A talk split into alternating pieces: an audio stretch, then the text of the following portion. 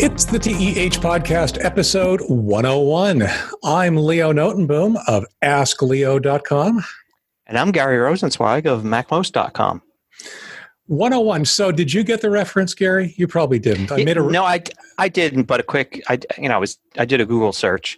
Yeah. So, for those wondering what I'm talking about, I made a comment to uh, to Gary earlier about something being a silly millimeter longer. And for those of you that understand, you'll understand. And for those of you that don't, remind me by the end of the show. I'm just going to keep everybody in suspense until then.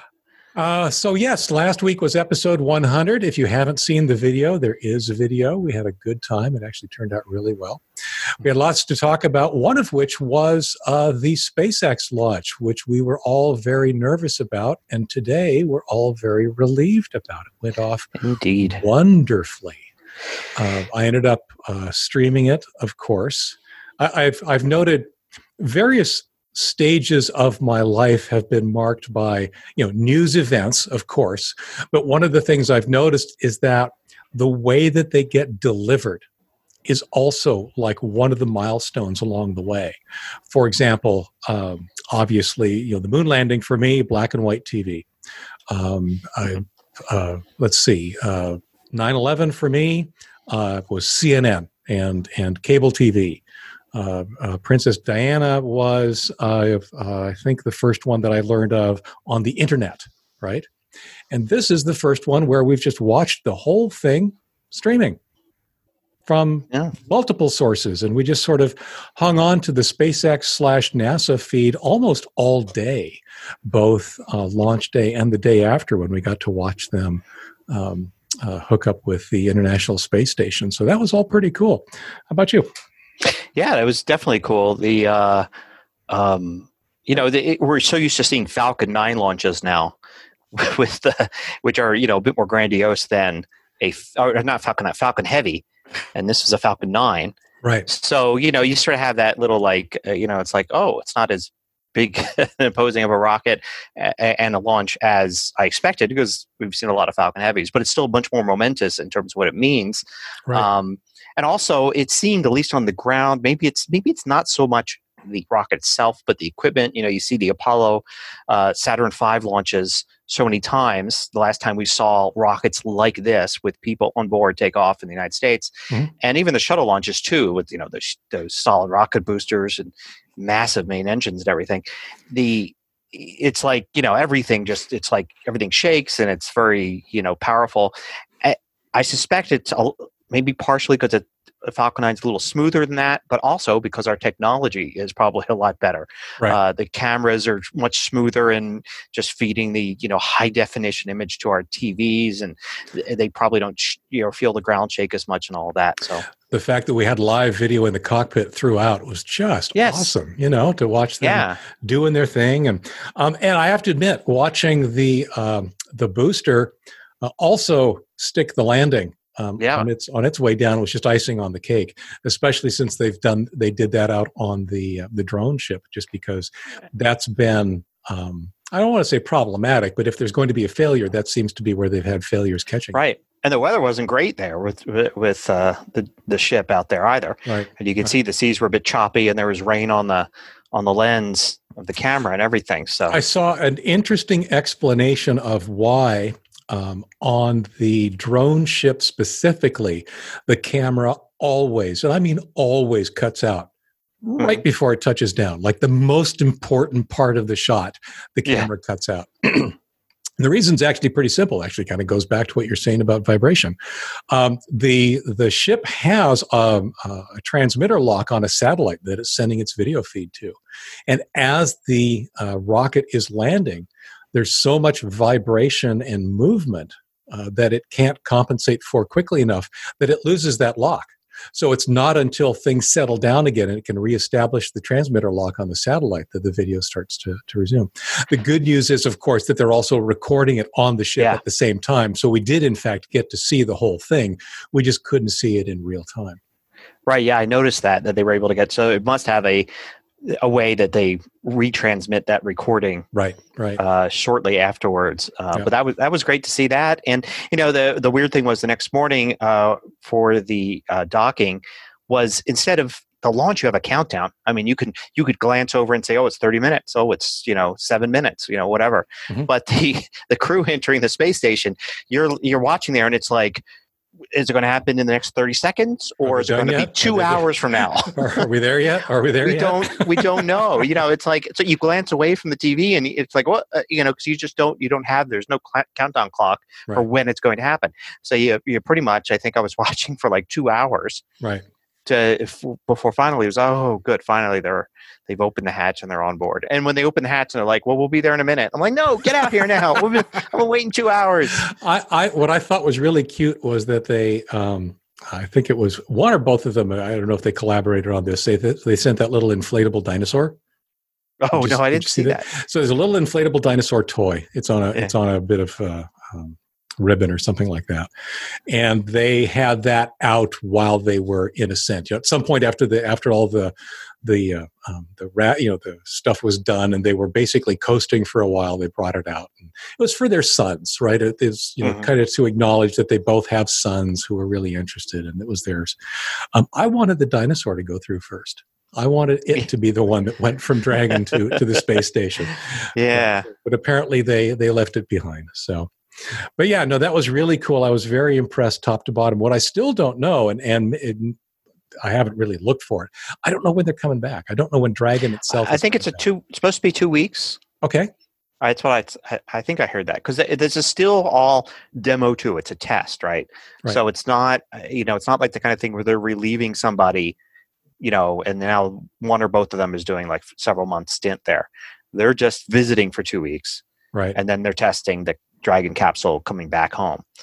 Um, so, you know, a little different than a normal ISS mission, but they do say that during those two weeks they'll be doing normal ISS stuff. right So, well and of um, course it's not a full resupply mission but they brought stuff with them and Yeah. they'll be taking stuff back i mean they'll be taking out the garbage i'm sure um, uh, well, I mean that's you know I mean that's Yeah. got to be one of the huge problems up there is you've got you know getting stuff so that you stay fed, but then you've also got you know stuff that needs to go back, needs to get Well, disposed of, and well, you don't just- it? don't just chuck it out the door. You don't? I thought you did. No, that becomes a um, um, another. What's the? Oh gosh, there's an acronym for this, but there's all this stuff floating in orbit. I thought there was a way of of chuck. uh, See, Randy would know, but I thought there was a way of chucking it out that it wouldn't stay in orbit. You know, if you if you if you eject it in the right way in the right direction, It burns up on the it'll way down. basically burn up pretty quick. uh, You know, um, I thought that's what they did. Now there might still be things they need to bring back, experiments and sure, sure, and sure. items and things like that that they want to have back here on Earth. But uh, but I thought the actual, you know, empty McDonald's wrappers and things like that that just get burnt up. yeah. So Oh, so space will end up looking pretty much like the streets. Lovely. So, uh, speaking of interesting technology changes, I was having a, a bit of a discussion with my wife earlier today, and I, I noticed a couple of things. She had um, basically spoken to a doctor about a couple of things, and one of the things they did was uh, take a picture and you know send in the picture rather than going in for a uh, any kind of an exam. And what I thought was interesting because this actually dovetailed with a discussion I was having with not one of the nonprofits I uh, volunteer for, and that is they were looking at payment solutions. And I, trust me, these relate.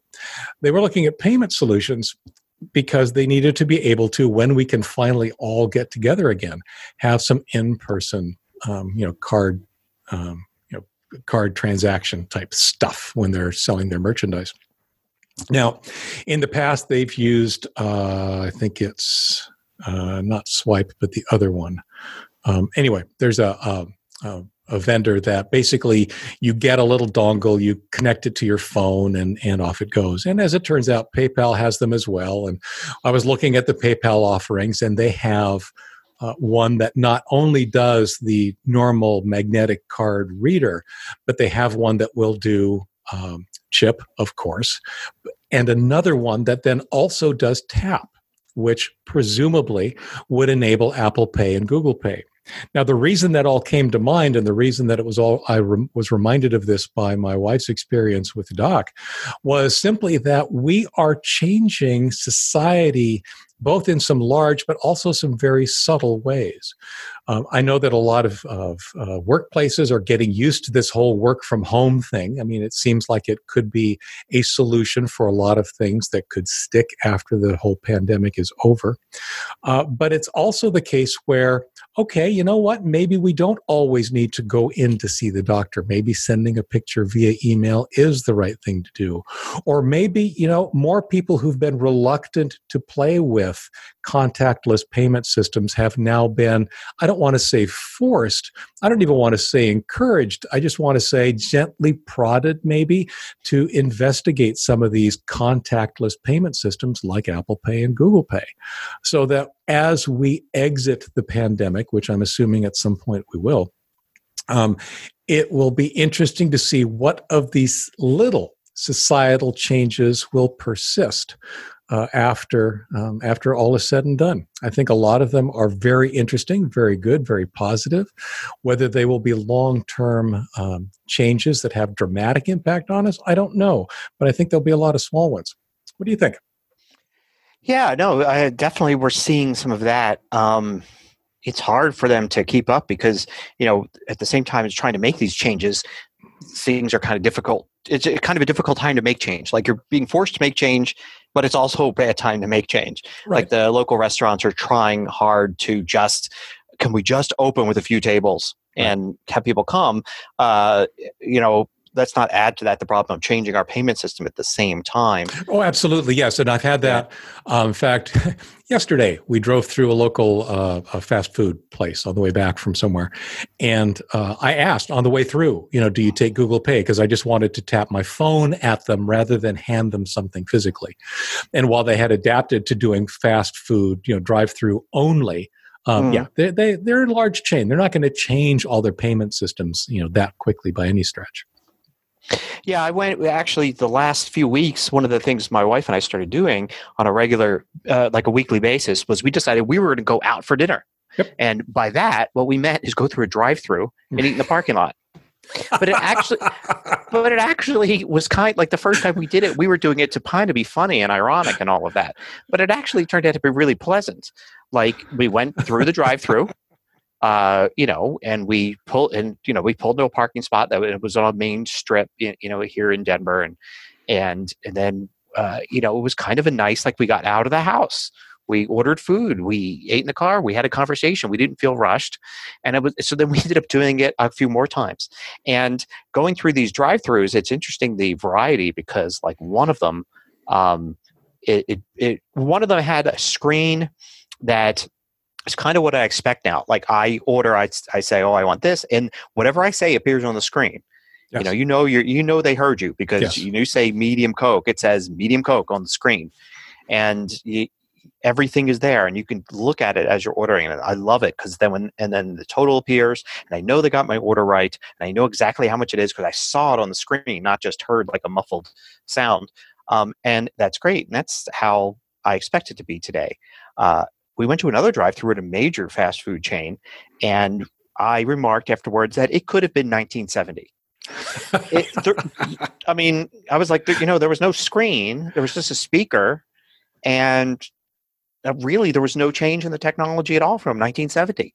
Could you at least understand the person at the other end? Yeah, uh, you know, I wasn't. I, I was not 100% at the end of the, uh, you know, when we went up that I was going to get what I want. I was fairly sure. It seemed we had a straightforward order.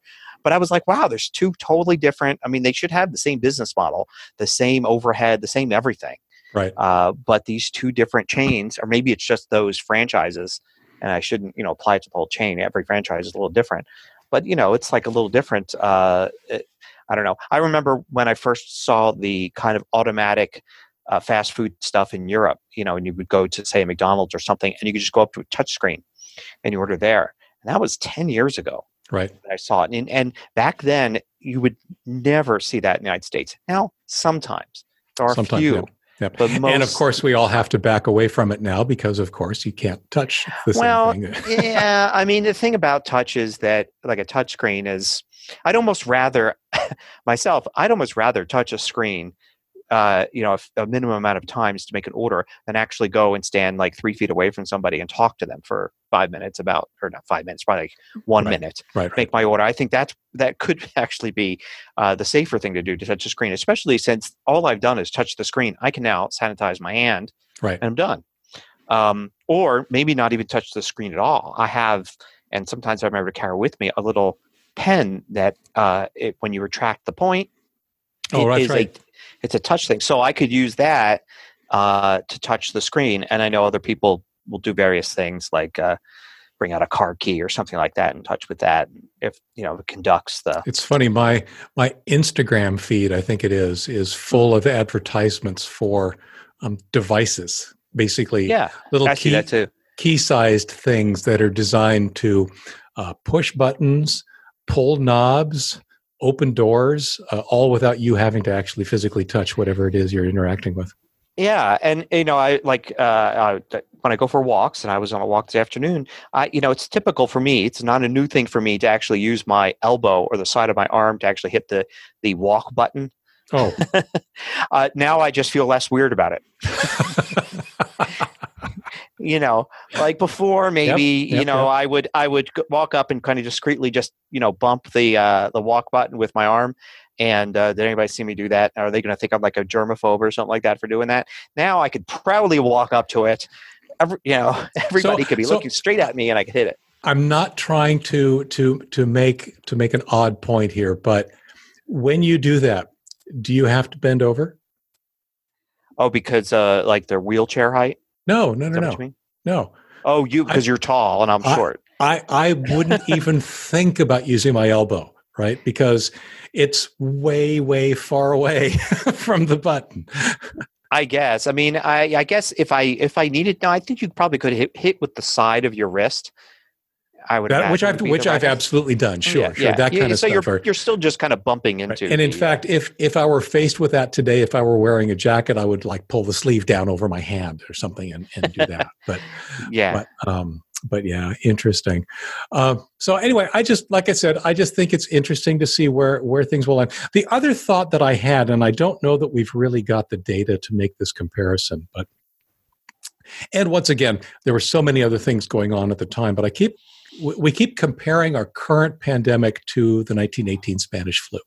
Hmm. And I wonder were there lasting societal changes um, in you know small to large that were a direct result of how people were coping with the flu and yeah.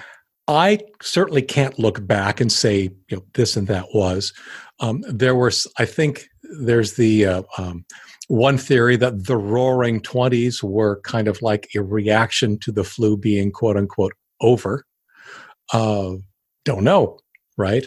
But were there things that they did differently during the flu that lasted? Uh, there will definitely be things we're doing differently now that will last.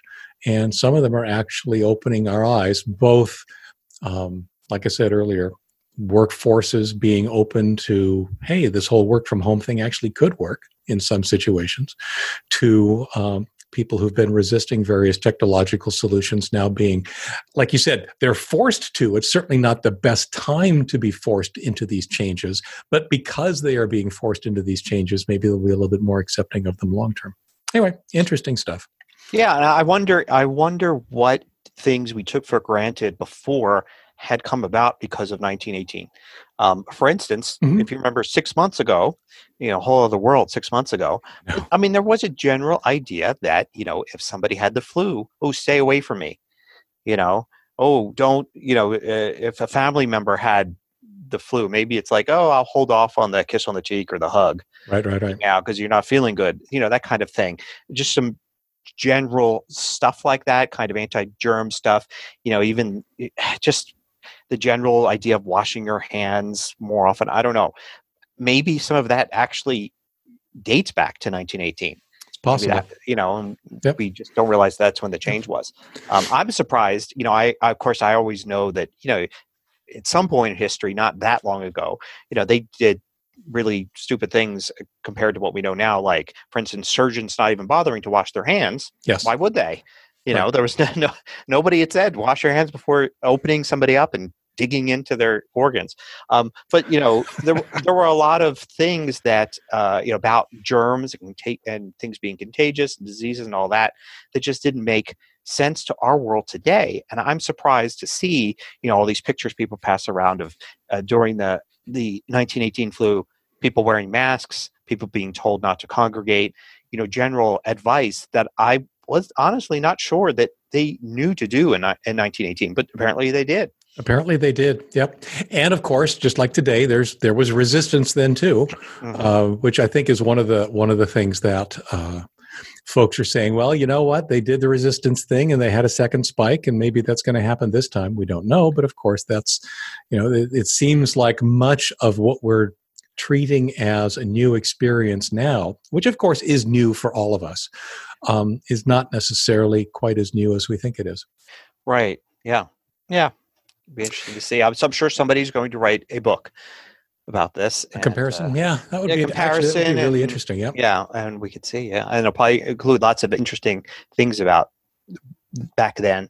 That suddenly is an interesting topic. I'm sure, like uh, last year, it's like, hey, would you like to read a book about the 1918 uh, flu pandemic? Uh, no, thanks. I'll read the new th- thrilling novel or whatever. And now suddenly, there's a bunch of people that be like, yes, I would like to read that book. Maybe we can learn from history. Ah, yeah.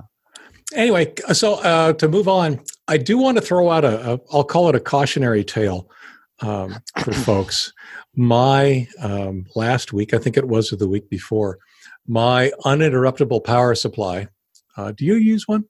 Oh, uh, yeah, certainly. And I oh, tell people, okay. everybody to use one. Yeah. Okay. Yeah. So my uninterruptible power supply became an interrupting power supply. Yep. Which is um, actually not ideal what I didn't realize, uh, so I've since replaced it. I have a new one. I actually got some feedback from some folks in uh, one of my uh, my Microsoft old farts group that um, basically said, "Yeah, you know the brand this this brand. I've had a bunch of them. They've their failure rate is really high, and of course that was the brand I was using. So I've now switched to the brand that uh, seems to be a little bit more expensive, but seems to have a better reputation as well. Um, APC is the new one, um, and uh, replaced it, and things are working fine. And what happened what what i what i learned shortly after installing this thing because what uh, so what would happen with the old one uh, is I would print and my machine would reboot, uh, which clearly indicates that yep, printing caused a power spike that the uninterruptible power supply didn't recover from. It should it should not have let the voltage drop. That's the whole point. Uh, and I ended up with the new one installed and printed something and no the machine didn't reboot. But man did the power supply complain. It was beeping like crazy. It was really having to work really really hard to uh, to let me know that uh, things weren't right. So i thought you know this is odd. This shouldn't i mean i should be able to print uh, with uh, with the power supply with the uninterruptible power supply you know serving everybody and as it turns out, the answer is actually no. The printer, uh, most laser printers in uh, specifically, have such a high power draw that for the model, I think I've got like a, a 1500 watt um, power or uninterruptible power supply. For the model I have, it is not recommended and in fact disrecommended that you plug your printer into the power supply as well, even hmm. as a surge protector. Right. I wasn't trying to run the printer off battery. That's fine. I don't care about that. But I had it plugged into the side that is just surge protection. And they strongly recommend, as it turns out, that you take your printer and plug it into uh, not just the wall, but maybe you want a different circuit because the printer will draw so much power so quickly, especially in startup, that uh, it the power supply simply can't cope. It's not guaranteed to cope with that kind of stuff, unless, of course, you're willing to uh, invest a fair amount more in a much larger version of the power supply that's designed for that kind of power draw. So I wanted to throw that out there for people to just let them know that, um, you know, your printer may not be something you want plugged into your power supply, uh, into your uninterruptible power supply. And that uh, once you take it off the uninterruptible power supply, uh, everybody's much happier. Um, including uh, not just your computer that's not rebooting randomly, but the power supply itself that's not complaining about the whole situation. Interesting. I've I've never, by chance, never had my printer plugged in to the uh, UPS, even in the you know the just the non-battery capacity. Just just right. the way I just had things set up, and so I've never tried that. I did have my UPS fail on me earlier this year, where it uh, basically um, you know it did ex- the opposite of what it's supposed to do right you know probably a half a second uh, power outage, you know, just a you know, flashing of the lights. Oh, right. And and the UPS just went nope and boom down. I'm like, you know, and which really pissed me off because you know there are other computers running here, and they were all like, oh, fine, no problem. Right. And and because the UPS said nope, I'm going down, it took my computer with me. I'm like, that's the opposite of what I wanted from you, you know. Right. So right. I I just came to the conclusion that it, it was just it was just a bad unit, but it was old. I mean, not old. It was maybe two years old. It should have still been fine. Right. But there was really not, it was not something I could return or deal with. I just went and I said nope, out to pasture, and got myself a new one. Right. Um, the uh, the thing that it's possible may have happened, um, and it may be true for you too, uh, is that of course the batteries in these things wear out. Right, yeah. they lose their ability to hold a charge, and certainly they lose their ability to feed enough power quickly enough to respond to things like power spikes or half second power outages. Mm-hmm. But but but but what I expect from the UPS is for it to tell me hey, yeah. you know what? Your battery's kind of old or your battery's not performing, or we do run periodic tests. That's part of what these things do. Every like 20, every 24 hours, you can hear the thing click on for a little while, um, which is great. Do that test. Tell me I need to replace the battery. I will replace the battery. But if you're not going to do that, if you're just going to fail because I happen to print something, or in your case, shut down because yeah, power went away. Well, that was your point. Um, then no, you you have failed the ultimate test. Uh, you had one job, and yeah, you had one job. You, you had one it. job, and you didn't do it. Um, so your life is forfeit in this case. And that was a fancy one too. That was one that had a display, and it told me all sorts of information about the ba- you know the battery and mm-hmm. you know lots of details. And it you know besides the two times because I didn't I gave it two strikes. You know, right. oh yeah, like yep, maybe that too. was a, a fluke, yep. but no, a month later it did the same thing. I mean, it was all systems a okay. I'm I'm working fine. And I'm like, no, you're not. Um, so you know, and I don't I don't ask, but I actually have two UPSs uh, in my office at all times. Uh, one is of course connected to my computer and one mm-hmm. screen, so that I can, if there's power failure, I can shut down right. gracefully. Right. The other is connected to my uh, my DSL modem and my Wi-Fi.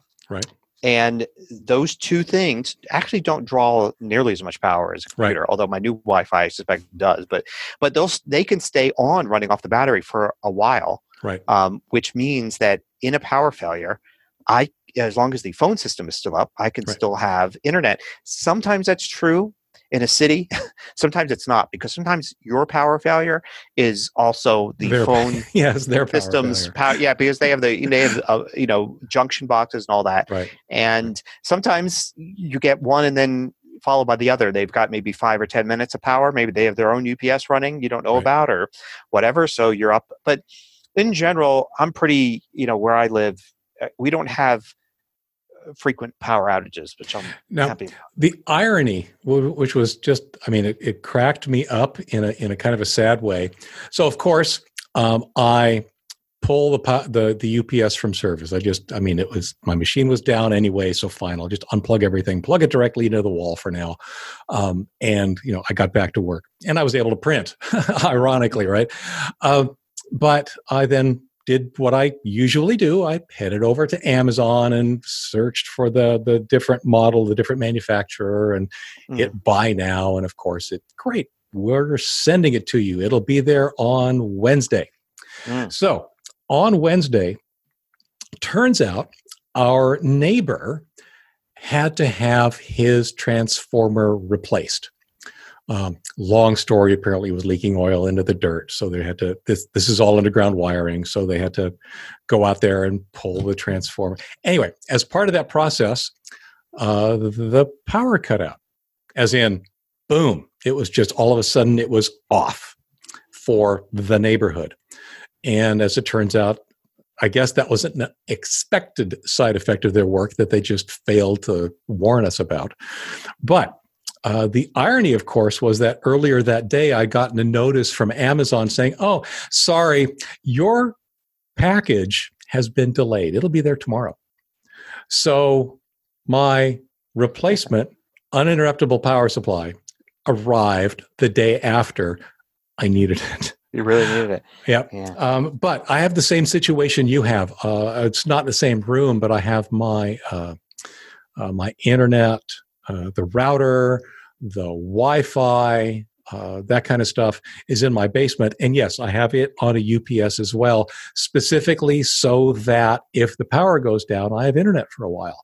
And of course, I mean, like our laptops and our tablets and our phones, they all have their own power supply. So they're going to be working for a while um, after uh, you know any kind of a power outage. So that gives me, you know, some amount of connectivity. I found out that it actually lasted about an hour uh, running. Uh, in my case, uh, I think it's the uh, uh, the the router from the uh, from the telco or from the, um, cable company in this case. Um, another box that they provide because I also get my telephone, my landline over cable, um, and then a a switch. I've got a, a gigabit switch uh, that I happen to have plugged into all that as well. And those three devices, like I said, lasted about an hour. And that particular UPS is probably about the same vintage as the one that died. So it's probably um, up for replacement as well at some point. But uh, question: Do you uh, does your UPS, the one you have your computer connected to, mm-hmm. do you also have the data line connected, the U, the USB cable? Uh, sometimes. I I hate you know the thing is sometimes I will feel oh I only connected because because Macs will um, inherently you know add that to system preferences. Yes. Uh, matter of fact, that's one of the most common. Uh, not uh, well, it's a it's a pretty common thing. People will ask me uh, how okay there's this software my UPS came with, and it's all Windows software. Right. And it's supposed to do all this stuff for me. Right. Um, but how there's they don't have a piece of Mac software. And my answer is, did you connect it? Like, well, no, I don't have a piece. Connect it. And they connect it, and sure Magic enough, under happens. system preferences, yep. there's a whole UPS thing that appears, yep. and you know, Apple's got that all just in the system software for all the major brands and UPSs and everything.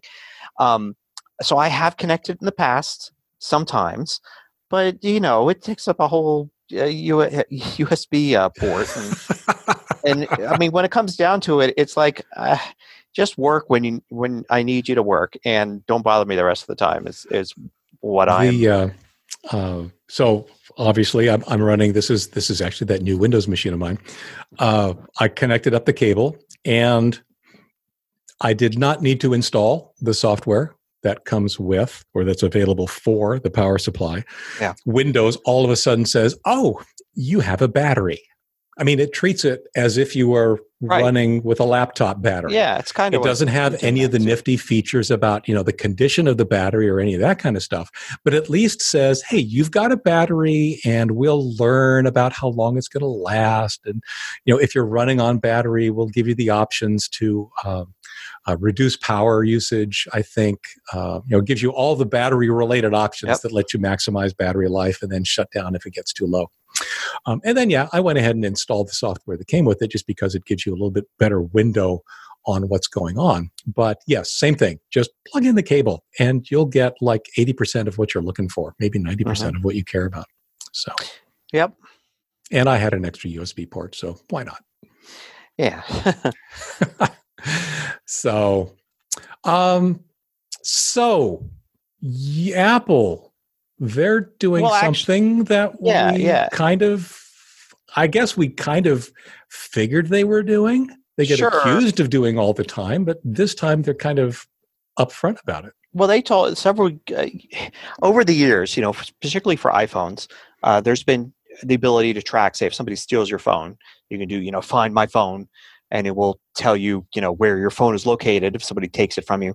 Um, and that feature has been enhanced to make it harder to turn off, uh, harder to uh, wipe the phone and reuse it. Mhm. And a few years ago, it got pretty much pretty near impossible to steal a phone and get away with it because if you steal an iphone you know the person could track it the person could shut it down uh, and it becomes unusable to somebody else at least without you know not for parts but but uh, you know and it's apple has said in the past of course that not only do they provide that to their customers uh, you know for their phone and it's on by default and everything but of course the phones when they're in the store they've got that going on too. The models that are there and the ones that have not been sold to Mhm. people as well. Um, but you know, it's not the kind of thing that you know you, you can test very easily.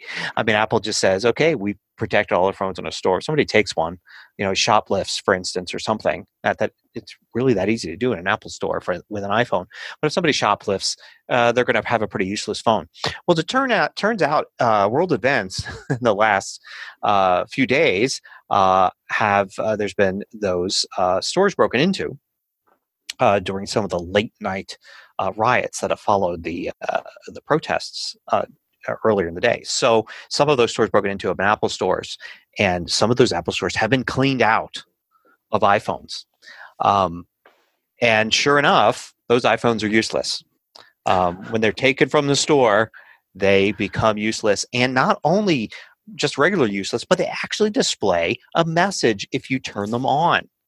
And the message basically says that the location information has been given to authorities and the phone is useless and all this other stuff. Um, which is, you know, exactly what's supposed to supposed to happen. Just that we really didn't have much proof. The the thing is that enough phones were stolen from Apple stores, and probably I'd have to say not just Apple stores, but I bet you a bunch of mobile phone stores too. Sure. Yeah, the third party resellers, that could. Yeah. Yep. that there's enough stolen that you know you imagine if somebody steals one in some way they're not going to go and post a picture of the phone to their social media account saying look my stolen iphone says this on it. But i guess enough for stolen over the last week that uh, somebody was uh, stupid enough to post a picture of their stolen iphone uh, with the screen. So but that gives us a chance to actually see what it looks like when Right. that happens you know? So there's a, a, a, we'll link to an article here and that links to a really interesting instagram thread um, with the original poster having posted this picture which i is almost like a second story here. Like i can't believe you would loot steal an iphone from an apple store and then turn it on and it says you're being tracked and all of that and then post it to your instagram account. Now i understand it they're probably not using any real information for their instagram account. It's probably an anonymous account but still that's pretty you Yeah. know flagrant you know do, but i guess enough you know there's probably you know if there's hundreds or thousands of stolen iphones uh, over the last week one person doing it you know is Probably. It just takes one person stupid stupid enough to do yeah that. it's always going to be one out of a I can see thousand that's going to say oh i'll post it to, i'll get some instagram likes know, I, I don't i don't get it but anyway it is interesting to see so you know and this is a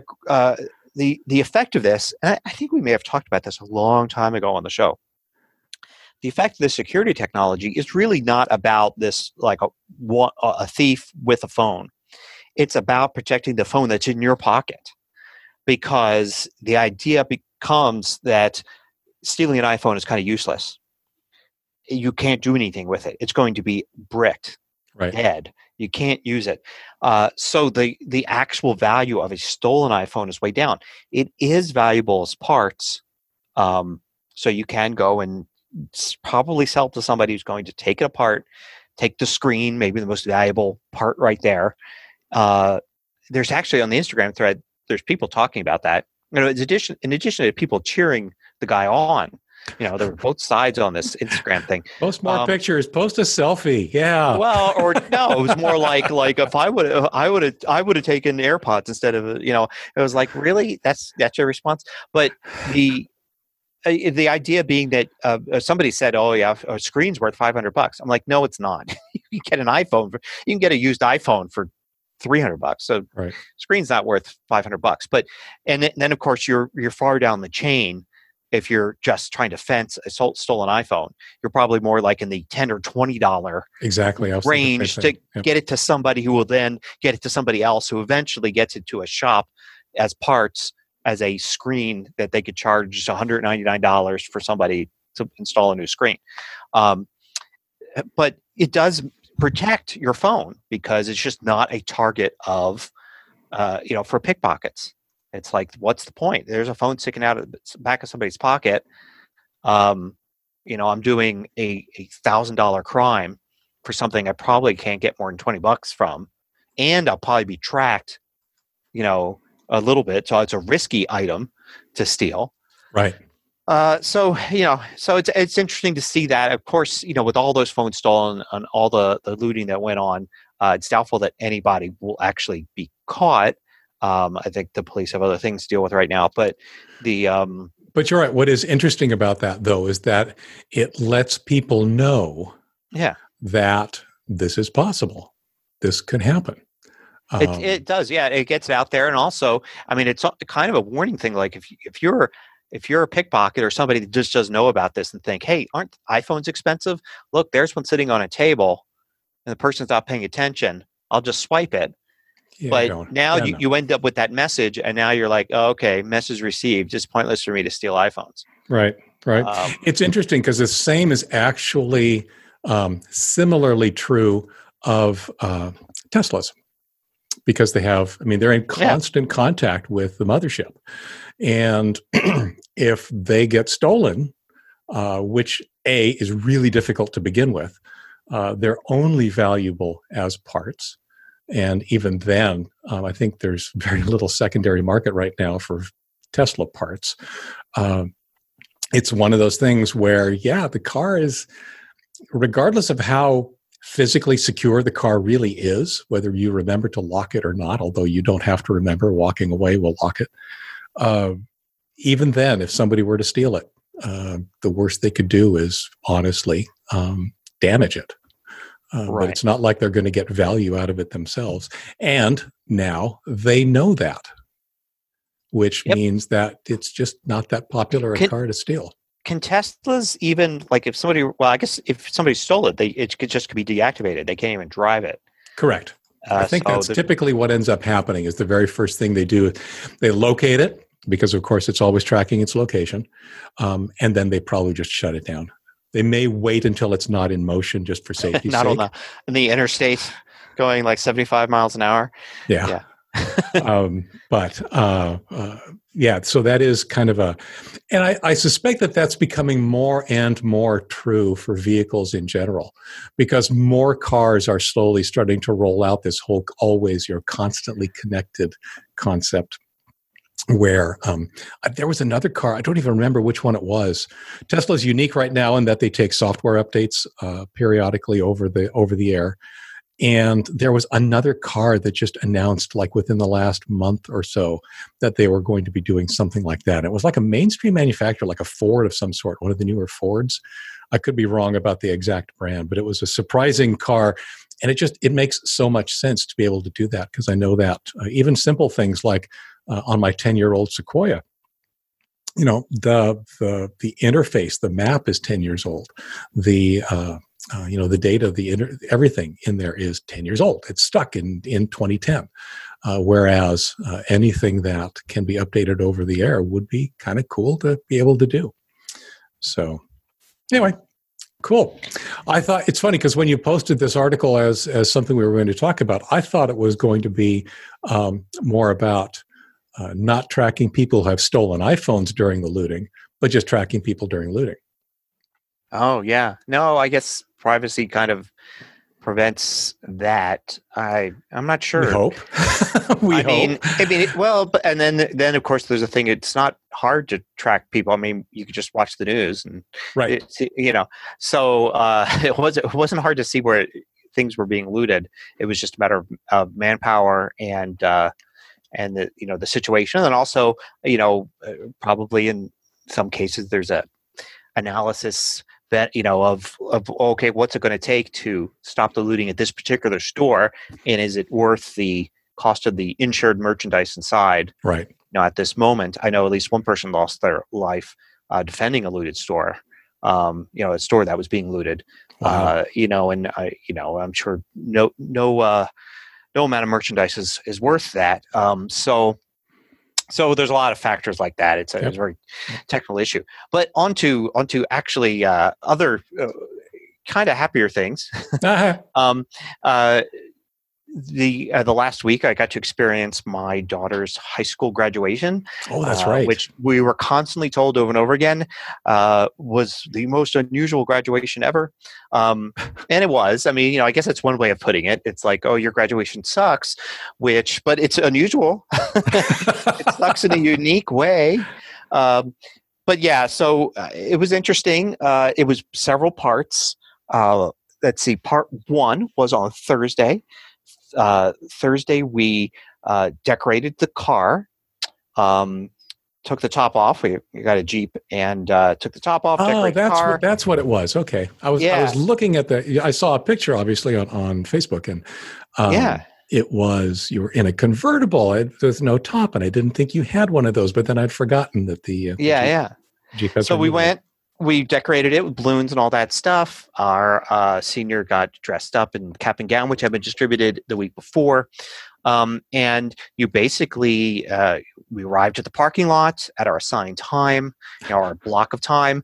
Uh, you get in line uh, then the line progresses. Getting in line, around- as in in the car. line of in cars yeah. Yes, yes. and then you as you approached the spot somebody you know, approached us in a, in a mask and uh, confirmed what our name was because they didn't they didn't worry about everybody being in the perfect order they just wanted to know who you were Right. you know and as long as you were in the same letter range you know they would have quick access to your uh, diploma and such and then uh, she got out of the car you know we pull up uh, they open the door for her she gets out of the car uh, there's a quick photo op uh, diploma is handed to her um, and all while the pomp and circumstances playing over loudspeakers and every, you know people are clapping and all that stuff and get back in the car and you drive off um, Still, that's pretty cool. it was pretty cool it took less than a minute i know because i had a camera rolling of course and it was 53 seconds of video. Yep, yep. so you know had that going um, and then we went uh, you know it, but it, it turned out to be good not because of those 53 seconds but it was a reason for her to put on the cap and gown for us to dress up a little bit you know Mhm. we didn't dress up any fancy but i didn't put it like on a my typical t-shirt and stuff and you know a right after that there's plenty of space afterwards to pull, everybody to pull over away from everyone else and the schools in the background and then we took pictures of you know uh, of us so we have those you know it's like it didn't occur to us otherwise to take those pictures that you would normally have at a regular graduation Right. uh, went back home did a cap throwing up in the air picture some other pictures uh, things like that. And it was like well this was good. We had an excuse to actually have all these pictures taken and have all this done. And uh, that was so that was part one.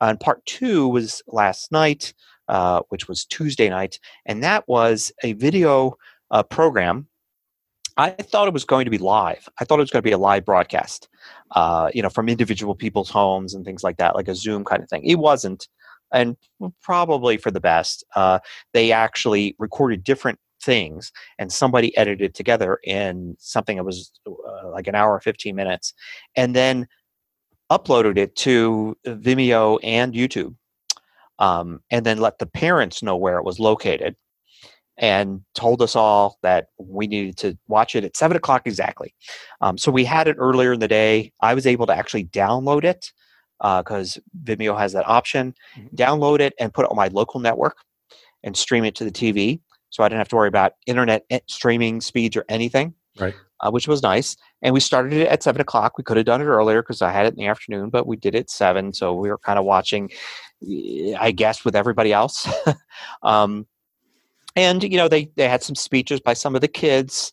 Uh, the best part I thought was they the uh, I'm- not a particular fan of acapella, but the acapella group at the school did do one of those video collage Oh, sing uh-huh. things Sure. which showed uh, you know while it wasn't like my favorite thing in the world it was like well there's effort that went into you know that group of kids Right. they went all out and they said we're going to do this and they figured out how to do it with the software and and each of them in their own homes doing their parts and they put it together and i was like good for you that was the best part of the whole thing because the rest of it was basically just people talking from their living rooms uh, you know the vice principal talking from his living room and Right. things like that the, uh, there were some notable alumni uh, from the school uh, you know uh, her high school's had a few notable alumni over the years so Mhm. they had a couple two of them uh, give little speeches which was nice from their from their homes in different parts of the world and and then they did you know there was a long segment where they took all the senior photos from the yearbook and they put their names at the bottom of the screen and uh, showed the picture so it was kind of like walking you know in in graduation and, Sure. and at the end it, you know the vice pr- uh, principal told everybody to you know do the tassel thing and then throw your cap up in the air and all of that but I mean, it was it was definitely a unique experience. There were some advantages. Uh, you know, I the arena where this normally would have been is notably one of the most uncomfortable places to sit for any length of time. I've been to a few times. It's like the old place. It's a place where, like, when there used to be a circus, the circus would come, and you know the indoor. You know, that's always like the third tier. It's like not where the they play basketball and hockey, not where they used to play basketball and hockey, but like the arena that they built a long time ago and nobody even remembers what it was originally for you know that's like where graduation would have been so instead of sitting for you know two hours there we got to sit in our comfy chairs and sofas at home Right. Right. um, and then uh, also eh, you know it was kind of nice because the three of us would not have been together during a normal graduation Right. she would have been up there with her friends and not even with her friends she would have been there alphabetically with two random people next to her that probably she, she wasn't actually friends with and we would have been stuck back you know In the bleachers. in the bleachers but here we're able to sit together and and watch it so there were some advantages to it but it did have the these two events did actually have the fact of at least feeling like there was a graduation Well, like there and was I- a moment And that actually is is I think perhaps the most important part is that they did something, right? This this this event has been marked somehow in a way that will be remembered. Uh, hell, it'll probably be remembered more than I remember my own graduation, or maybe Yeah. even you remember yours, just because it Mm. was something unique and different. So that's very cool. I really like I really like some of the choices they made. Although I have to admit, when you were saying that you were you know driving up to wherever the um, uh, diploma was going to be handed out, Yeah. I was envisioning T-shirt cannon.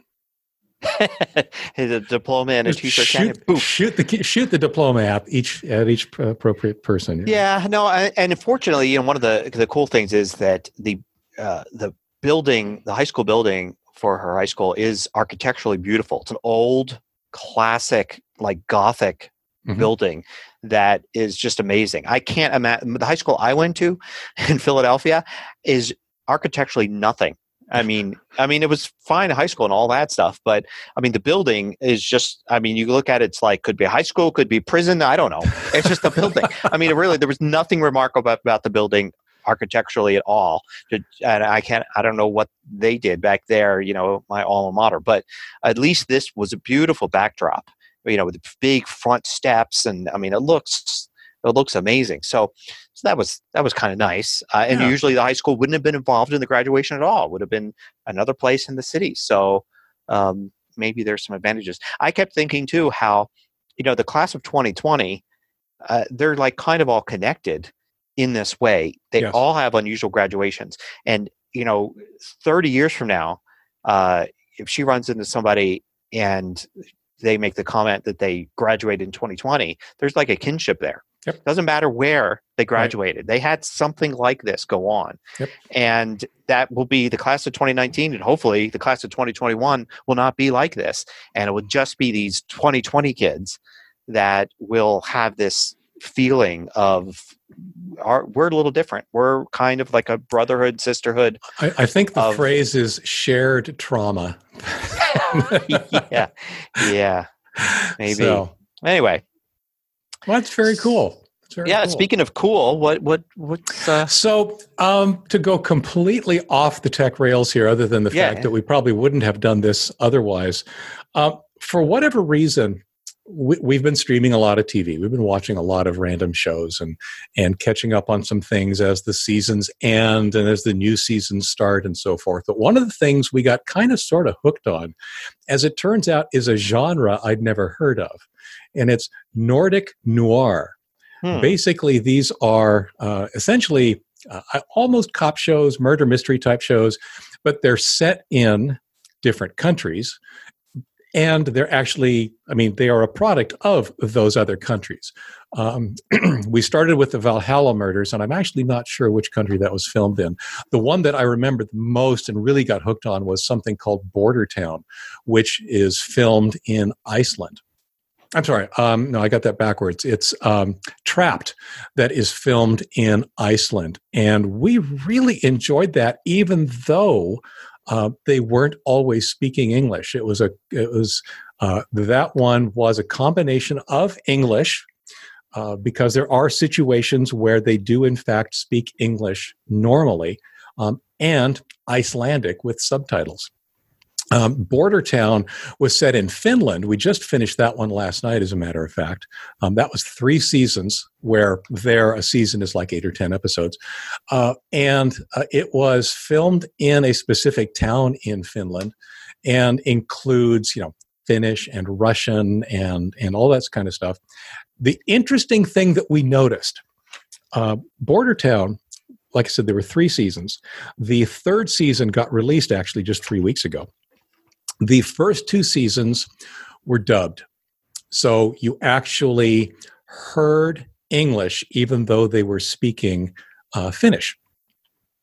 Hmm. And you know that's fine. It's a little disconcerting the first the first you know episode or two, but you kind of sort of get into the groove, and it, it kind of sort of makes sense. The third season, this was on uh, Netflix, and they elected to release the season without the dubbing being present uh, because of COVID 19. Basically, the, the, the disclaimer said something about wanting to protect their voice talent or whatever, which, fine. You know what? I actually liked hearing the native language with subtitles better. It somehow felt more authentic. Mm. I have no idea how closely the subtitles matched because I've seen certainly seen that in cases where I know both languages. Right, I've seen um, uh, Dutch shows dubbed in English or no English shows dubbed in Dutch, where yeah, it's kind of sort of the idea, but no, right?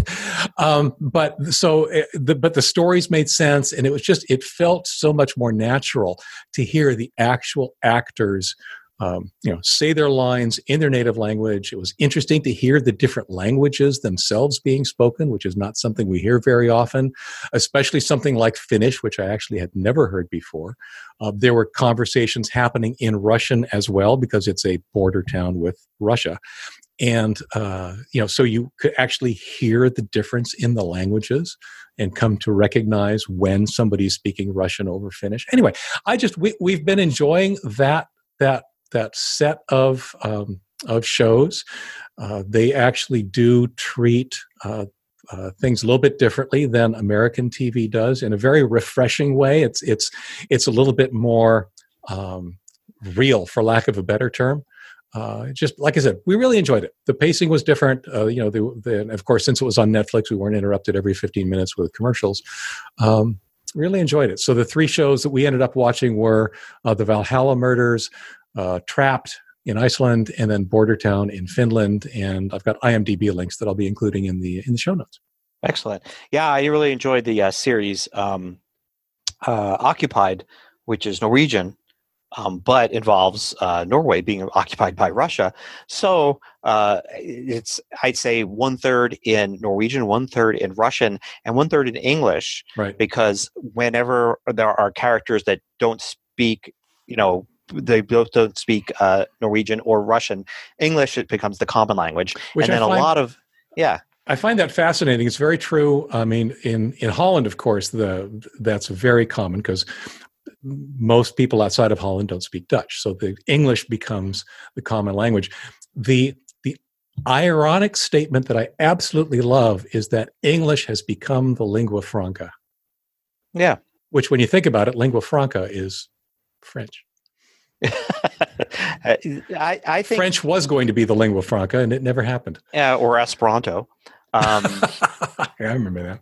I've I've I visit uh, a story for another day, but I visited the there's an Esperanto muse- museum that I visited uh, two summers ago in Europe. Anyway, the um, I, I find it interesting too that after watching that show occupied uh, all three seasons uh, and one third in each language, so there's subtitles or subtitles or just English. Right. Um, I bet you I can't, and neither can anybody else who only speaks English like me uh, tell you which scene is in which.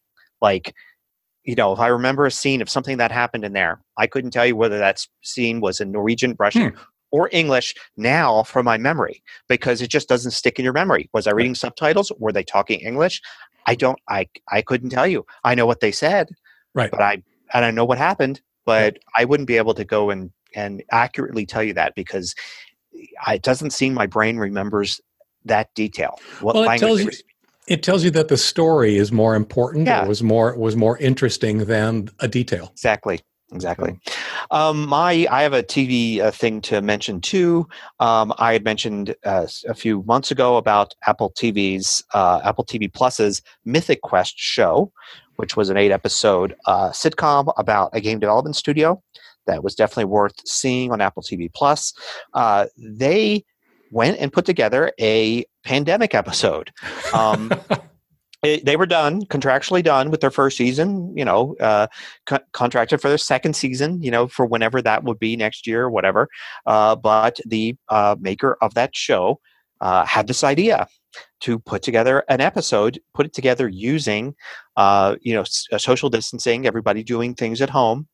Um, they actually of course it was nice to have apple as the the ultimate producer because apple was able to send out iphones to everybody All right, right. uh, you know, and every, all, everything they need. Matter of fact, I believe uh, there was I saw an interview where they they shipped various different iPhones to different cast members uh, to their homes, and so they could shoot in f- probably 4K, I would imagine. Mhm. And instead of trying to transmit all of that. Um, you know, would you think, oh wait, what? It was like three minutes worth of material for each character. No, three minutes of material is probably like two hours worth of, you know, different takes and different Right. things, things that were cut and all that. So they basically filled up their iPhones with their parts of the script and doing the things that they were supposed to do, and then they shipped them back. They even had a even had like a sanit- sanitation type of uh, thing. You know, the iPhones were shipped back, sanitized, given to editor, and then shipped back to editors, and the you know all this stuff. Anyway, the whole show was put together, and unlike other shows that have come out and put together a special episode, um, this one wasn't just all like, "Oh, this is a unique situation. Let's make fun of it." You know, oh, we're all on a Zoom call. You know, what are the funny things about Zoom calls? Which are fine. You know, it's fine to have those and laugh at kind of our current situation a little bit. But Mythic Quest, this episode actually had some heart to it. Um, and I had heard that, in fact, uh, you know, Apple uh, was going to make it the episode that they were going to submit to the Emmys, not one of the regular season. oh, really? Wow. Yeah, because and I and on it- when I watched it, I was like, wow, they really hit. There's a there's a storyline there that hits on an emotional thing that that was interesting because we're all part of it. Right. You know, before I was watching a sitcom about a game development studio. I'm not, I don't work for a game development studio. I don't. These people aren't even real. But now suddenly they're in the real world, and they're dealing with the same things that I'm dealing with, and there's a storyline about that Right. and so it- it actually hit me harder than some of the other stuff I've seen. Even though it's just a half hour sitcom, it was really well done. So anyway, check out that special episode of Mythic Quest on Apple TV Plus if you've got it. Cool. Cool. Well, let's see. Where do we want to send people this week? I would like everybody to have a look at how can I securely delete everything except the operating system. It's askleo.com slash 4716. It's a common request. And the short answer is you can't. Um, the the scary the you can get close And how close you need to get depends on your situation, but it is something that uh, people probably should be aware of, especially especially when they think about uh, repurposing a machine, giving a machine away, or if they pick up a secondhand machine. Right. Yeah. Usually on a Mac, you wipe and reinstall the system and then just don't go any further than that. But I'm actually curious because I've never tried this. I don't know if you know this, but macOS Catalina introduced the feature where you actually run the system on a read only volume. Um, so the operating system is on one volume of your drive, whether you like it or not, mm-hmm. and it's read only. Mm-hmm. Uh, and everything else, your uh, files, your applications, everything else is on the other volume. They don't appear to be on two separate volumes, but if you start to dig, you'll find it. Now I'm curious what happens if I take a Mac and do delete, completely erase that second volume, but don't erase the system volume?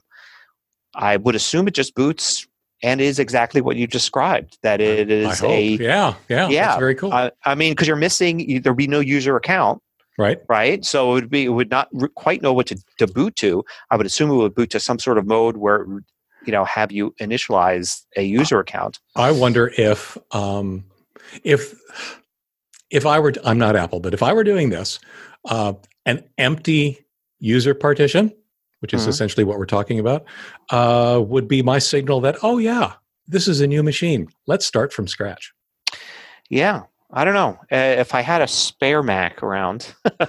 uh, something what, you don't something have two or three of them. Well, I you know I mean I could just take my laptop here and try it, uh, but then I'd have to, you know, put my apps back on it and yep. stuff afterwards. I just, I don't know, too late. This is this is I, this is really ironic because I, in fact, do have a spare Mac. yeah, that's funny. Um, my thing I want to I want to point is I have a, uh, a video uh, called 10 creative uses for the Clips app on your iPhone, and of course, most iPhone users I would think would say, "What's the Clips app?"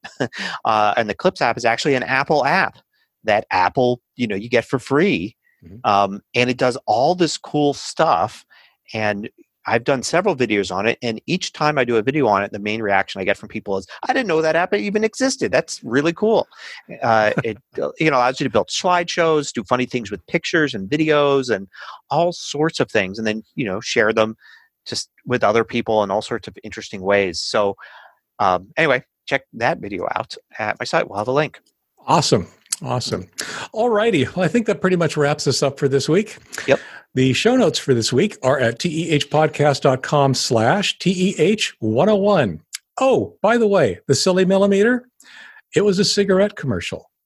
Back in the day, all these cigarettes were 100 mil, or actually, these long cigarettes were 100 millimeters long. One of them, and I honestly I forget the brand, they decided to differentiate themselves in the market by adding a millimeter. Go figure. And, anyway. and I think I think the ad when I looked it up uh, after you know after you mentioned it, I looked it up. Uh, the ad said we're one better. I think was one of the ads. Sure, which, that makes which sense. For, for for back then, I thought, well, that's more of a modern thing to say, but that that was their ad. Yeah.